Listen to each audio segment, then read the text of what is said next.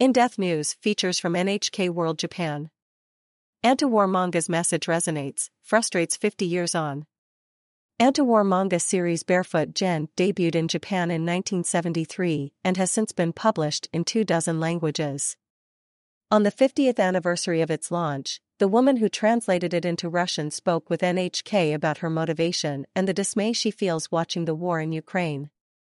Message to the world Asazuma decided the best way to enlighten and engage people overseas was to tell Nakazawa's story in other languages. With help from Russian exchange students, she started working her way through the series, donating each new installment to schools and libraries in Russian speaking countries. The feedback she got from readers reassured her that Nakazawa's message was getting through. A setback.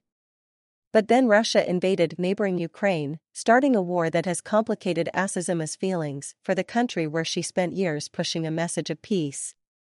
I was grateful to be able to use the Russian language to promote peace, she says, but now that same language is being used to promote war. It's very upsetting. I've seen how powerless grassroots work can be in the face of geopolitical forces. Message goes global.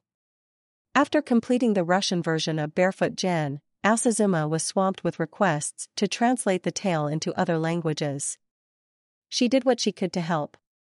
Nakazawa was thrilled that his work was reaching new audiences. I heard he put each new translation on his desk and smiled every time new translation works were published, recalls Asazuma, who set up an NPO with friends to distribute the manga around the world.